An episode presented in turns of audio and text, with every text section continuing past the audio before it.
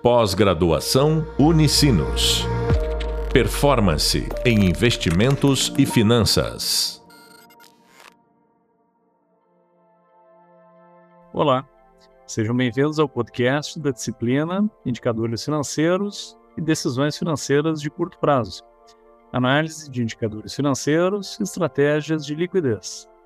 Sou o professor Jorge Ferreira e no podcast de hoje vamos falar sobre indicadores financeiros Análise de curto prazo. Os indicadores financeiros são utilizados para avaliar a situação econômico-financeira das empresas e para subsidiar a tomada de decisões internas, no caso de proprietários, acionistas e gestores, ou externa, no caso de investidores e demais stakeholders. Há diversos indicadores, cada um com seus pontos positivos e negativos que podem ser utilizados com objetivos distintos. Conforme já é estudado no e-book, há indicadores de liquidez, endividamento, rentabilidade, retorno e outros. O foco neste podcast estará naqueles indicadores financeiros mais utilizados para uma análise de curto prazo da empresa. Assim, começaremos pelos indicadores de liquidez, também chamados de indicadores de solvência de curto prazo, uma vez que, em sua maioria, buscam estimar a capacidade de pagamento de curto prazo de uma empresa. Os principais indicadores de liquidez são liquidez corrente, liquidez seca, liquidez imediata e liquidez geral. Apenas o último abrange tanto o curto como o longo prazo. Os demais indicadores mantêm o foco no curto prazo. O indicador de liquidez corrente apresenta a razão entre os ativos circulantes e o passivo circulante, ou seja, indica quantos reais a empresa possui em ativos com expectativa de conversão de caixa no curto prazo para cada real em passivo com expectativa de pagamento também no curto prazo. Quanto maior for esse indicador, em geral, maior será a capacidade de pagamento da empresa. Pontos negativos são, principalmente, a ausência de informações em relação à data de conversão de caixa dos ativos e também de vencimento dos passivos. Por exemplo, considere que podemos ter uma empresa cuja maior parte do ativo circulante é composta por contas a receber e pode implicar em risco de crédito e algum prazo de recebimento. Por outro lado, podemos ter uma outra empresa cuja maior parte do ativo circulante são estoques, ou seja, ativos que ainda nem foram comercializados. Ainda, podemos estar avaliando uma empresa cuja maior parte do ativo circulante são recursos de liquidez imediata. Observe que esses três exemplos implicam em situações muito distintas, cujas diferenças não estariam adequadamente tratadas no indicador de liquidez corrente. Além disso, os passivos também podem ter vencimentos distintos, ou seja, em alguns casos vencendo no curtíssimo prazo e em outros casos vencendo no limite do que é considerado curto prazo. Além disso, alguns passivos têm característica rotativa, ou seja, embora exigíveis, podem ser renovados sem a necessidade de desembolso por parte da empresa. Por outro lado, outros passivos implicam necessariamente desembolso financeiro. Como podemos perceber, a análise de liquidez corrente é mais complexa do que parece ser. Outro indicador de liquidez que é utilizado principalmente em empresas com elevado montante de estoques e que busca utilizar para tratar um dos pontos negativos do indicador de liquidez corrente é o indicador de liquidez seca. Esse indicador deduz o valor dos estoques do ativo circulante e, após o valor resultante, é dividido sobre o valor do passivo circulante. Assim, trata-se de um indicador mais conservador do que o indicador de liquidez corrente. Enquanto o numerador é mais conservador, o denominador continua sendo passivo circulante. Assim, o indicador de liquidez seca apresenta quantos reais a empresa possui em ativos de curto prazo, descontados os estoques para cada real de passivos circulante. O indicador de liquidez imediata é o mais conservador entre os indicadores de liquidez e apresenta quantos reais a empresa possui em caixa e aplicações de liquidez imediata para cada real de passivos de curto prazo. Assim, esse é um indicador de caixa e permite observar como esses ativos de maior liquidez se comportam ao longo do tempo em relação aos passivos de curto prazo.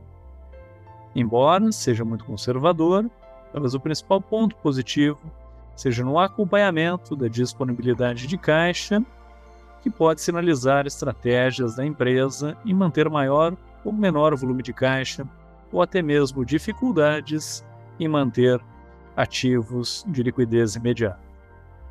Fechando os indicadores de liquidez, há um indicador de liquidez geral, que é mais abrangente do que os demais apresentados até então e mantém o foco tanto no curto como no longo prazo. Assim, o indicador de liquidez geral relaciona quantos reais a empresa possui em ativos circulantes e não circulantes para cada real, em passivos circulantes e não circulantes. Conforme já destacado, talvez uma das principais deficiências desse indicador seja que não são considerados os prazos de vencimento dos passivos e também de conversão de caixa dos ativos. Esse possível problema, que já está presente no indicador de liquidez corrente, pode ser amplificado no caso da liquidez geral. Um aspecto importante e que já foi destacado e que merece uma atenção especial é o prazo de vencimento da dívida.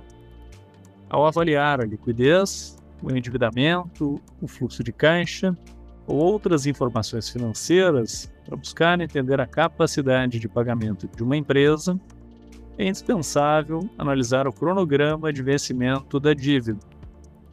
Empresas com cronograma de longo prazo da dívida costumam ter uma maior capacidade de alavancagem do que as empresas com dívidas vencendo no curto prazo. Isso precisa ser considerado ao avaliar os indicadores financeiros de uma empresa. Assim, busque obter esse detalhamento nas notas explicativas, onde muitas empresas apresentam um quadro das linhas de crédito contratadas, bem como com as condições de pagamento, custos e outras informações relevantes. Caso essa informação não esteja disponível nas demonstrações financeiras, busque obtê-la diretamente com a empresa. Fique atento também à capacidade da empresa em gerar resultados e as margens podem contribuir nessa avaliação. Empresas com margens elevadas e crescentes, tudo mais mantido constante, tendem a ter uma maior capacidade de geração de caixa com a sua operação do que empresas com margens baixas e decrescentes.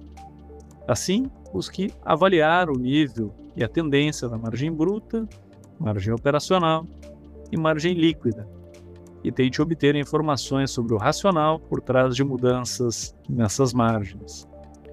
Ao analisar o curto prazo de uma empresa, lembre-se de que cash is the king, ou seja, o caixa é o rei. No fim do dia, o que determina a capacidade de pagamento de uma empresa é o seu caixa e a sua capacidade de gerar caixa. Assim, avaliar as disponibilidades da empresa são fundamentais, bem como a evolução das disponibilidades ao longo do tempo.